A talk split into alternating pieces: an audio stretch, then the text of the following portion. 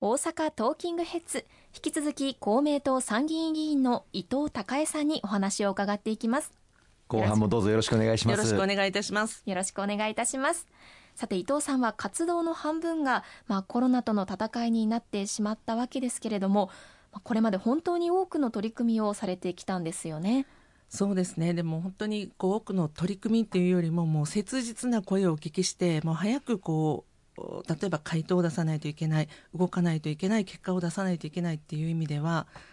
もういただいた声を元に動いているっていうのでもう最初の頃はもう本当に追われてた気がします。そのコロナ対策の中でワクチン接種会場への看護師派遣の特例ということがあります。コロナ禍で看護師さんを確保していくことは非常に困難だったんじゃないですか？そうですねちょうど私も兵庫県の播磨町というあの町がありましてそこからのご相談をいただいたんですけれども去年のワクチン接種が、まあ、これから始まるという時に、まあ、皆さんどの自治体も全く初めてのことですから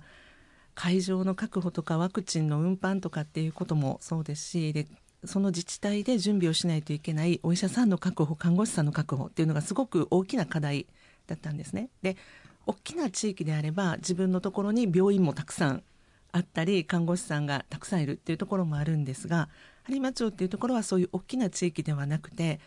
そういうこう機関中心となるようなまあ病院が大きなところがないと。で普段は周りの大きなところの病院に行くっていうようなところでなおかつ当時離島などの僻地であれば看護師さんを派遣して来ていただくことができるっていう仕組みがあったんですけれども僻地じゃない地域はこの看護師さんの派遣っていうのを使うことができないというルールの中で、まあ、どうやって看護師さんを確保したらいいのかとできないっていうような、まあ、ご相談をいただいたということがありました。もともとその医療機関へのあの看護師の派遣というのは看護師の処遇自体がまあ下がってしまうということもあって原則禁止というふうになっていたんですねしかしこのコロナ禍において特にワクチン接種ということを進めるにあたっては本当に多くの方々のお力をお借りをしなければいけないということでなかなか突破するのは大変だと思うんですけども伊藤孝恵さん頑張っていただいて切り開いていただいたんですよね。ありがとうございます。当然全国で同じような課題を抱えていらっしゃるところは多いと思いましたので、まあ、僻地以外の地域でも、もうこのコロナのワクチン接種に関しては、普段とはやっぱりもう別の考え方をしていかないといけないっていうところが大きかったです。まあ、本当に当初は全国のまあ1700近くある地方自治体それぞれどうやっていいのか全くわからない。財源は大丈夫なのかあるいは会場はどこに確保すればいいのかまた運搬体制もそれぞれワクチンによって何度で温度管理をしなければいけないとかですね。ルールもたびたび変わったりしてね、ね。はい、あの本当に混乱の中で地方自治体と国をつなぐ我々の役割というのは本当にあの大きなものがあってて各市町村の救急としているお困りの声を吸い上げて国に届け続けたというのがこの今のワクチン接種を力強く推進することにつながったというふうに思っています。本当に手探りで皆さんされている中大きな一歩をどんどんどんどん切り開いていかれていたんですね。はいまたその他視覚障害者から相談を受けたことを機に障害年金の更新手続きを改善されたと伺ったんですけれどもこちらについて教えていただけますか、はいはい、ありがとうございます。障害年金の更新手続きってまあ、障害の程度というのか状況が現状がどうなのかっていうのを確認するっていうの手続きがあるんですね。それが人によって、まあ、1年毎年であったり2年ごとの方だったり3年とか状況によって違うんですけれどもその視覚障害者の方からいただいたご相談というのがその方が1月生まれでそのご友人の方が障害あの相談いただいたそのご友人の方が1月生まれなんですけれども手続きをしてくださいねっていう通知が誕生日の前の月の1月の方だと12月の末に来るんですね。で誕生日月の月末1月末までにお医者さんからのその診断書というかそういうのをもらって出さないといけないというのがあると。でその方の場合、まあ、12月の末に来てもそこから病院の予約ができないと。で1月に入って予約をしようと思っても時間が大変だ。でいざ病院に行こう行っても今度診断書を書いてもらって手に入れて送るっていうのが大変だ。でなおかつ視覚障害の方なので病院に行く時に同行していただかないといけない。でまず郵便が来ても開いて中を見てもらう。で今度診断書をもらって送り返すにも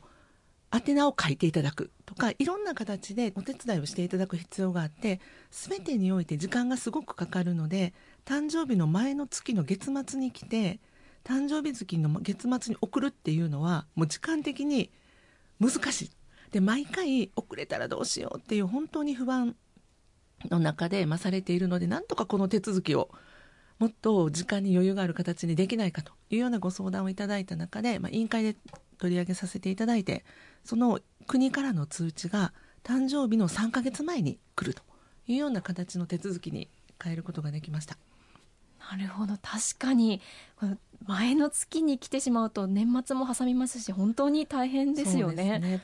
特に1月生まれとか5月生まれの方はやっぱりこう病院に行く日にちとの関係などでやっぱり皆さん悩んでおられるというふうにお聞きしました。ちなみにそういった視覚障害者の方向けの通知は展示で送られたりとかされないもんなんですかね。そうなんですよ。本当は展示で送っていただきたいなと思いますね。今はあの返信用の封筒に一応宛先は印字されているというふうに変わったというふうには聞いてるんです。聞いてるんですけれども、あ展示ではないですね。返送用の封筒なので住所が印印字印刷されて、ご本人は確認できないわけですね。できないです。そうなんです。だから本当はその展示っていうところまでやっぱり視覚障害の方に対してはやっていく必要があるかなと思います。すね、はい。まあ、伊藤さんは兵庫県を回ってさまざまな問題解決に走り回っていらっしゃいますが兵庫県が抱える課題や兵庫県だから取り組めることなど何かありますか？経済の回復をどうしていくのかっていうのはもうどの地域も大きな課題だと思っています。で兵庫県は例えばこう温泉地であれば有馬城崎洲本であったり、まあ、姫路城っていうスポットだったり本当にこう観光に来ていただくところもう観光資源はたくさんあるところでもあるんですけれどもなかなかコロナ禍の中でこうたくさんの人に来ていただくっていうのがまあ難しいというところをこれからまあどんなふうに勢いつけていくのか元気づけていくのかっていうのは大きな課題かなと。で合わせて観光と食ですねもう兵庫県は本当に日本海も瀬戸内海もありますしもう山もたくさんありますしどの地域に行ってもそこそこの美味しいものがたくさんあるというのは大阪以上の自慢かなと、はい、大阪も美味しいものたくさんありますが。でも本当にそういう食をこれからまあ世界にも発信していくっていうことも含めてですねしっかり取り組んでいきたいなというのも思っています。本当に今おっしゃった観光、そして飲食、このコロナ禍で最も深刻な打撃を受けられた方々、まあ、事業者の方々、もう2年以上になって本当に疲弊されていらっしゃいます。こうした方々を力強く後押しをしていく、まあ、ようやく令和4年度予算も成立をいたしましたし、GoTo キャンペーンもぜひ再開させるという方向で調整をさせていただいておりますので、これから V 字回復を図っていきたいですね。はい、はい、そうですね。もう本当にそこはもう全力でスピードアップしてやっていかないといけないところだなと思っています。法律の専門家だからこそ動かせることも非常に多くて、その中でね取り組んで実現できたことも本当多かったと思いますね。ありがとうございます。あの弁護士の経験を生かしてっていうところでは、例えばあの養育費の問題ですね。離婚後の養育費の問題で。一緒に住んでいないまあ親の方から、子どもの生活費を離婚後ももらうとこれがまあ養育費なんですけれども実際には受け取ることができているのは、まあ、4分の1もないという状況なんですね。でこれがまあ一人親の貧困であったり、まあ、子どもが経済的に苦しくなったりまた未来を考えることが難しくなるというところにつながると。弁護士の時にこの養育費を決めるっていうことがもうどれだけ難しいかということであったり決めたことを守り続けるっていうのもどんなに難しいかっていうのも本当に感じてきました。でこれもヤングケアラーと一緒で家の中のことだから本来国が決めるような話じゃないでしょと。いうのもやっぱり出発点としてはあったと思っています。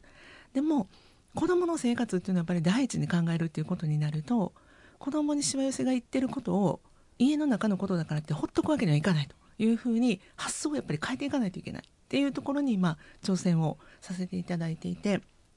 養育費についてもまずは子どもの権利なんだ。っていうことを出発点に変えていこうと養育費を決めやすい仕組みだったり決めたことを守りやすい仕組みだったりっていうのを一つ一つ今作っていっている最中です。まあ、養育費の問題も今まで、まあ、正直あまり考えたことがなかったんですけど、はい、はい、そういった問題がまだまだたくさんあるんですね。すね。はい、はいこれからもあの伊藤孝さんとしっかり力を合わせてこの大阪とそしてお隣の兵庫と関西がしっかり一致団結して発展していけるように頑張っていきたいというふうに思いますのでぜひよろしくお願いいたします。よろしくお願いします。ありがとうございました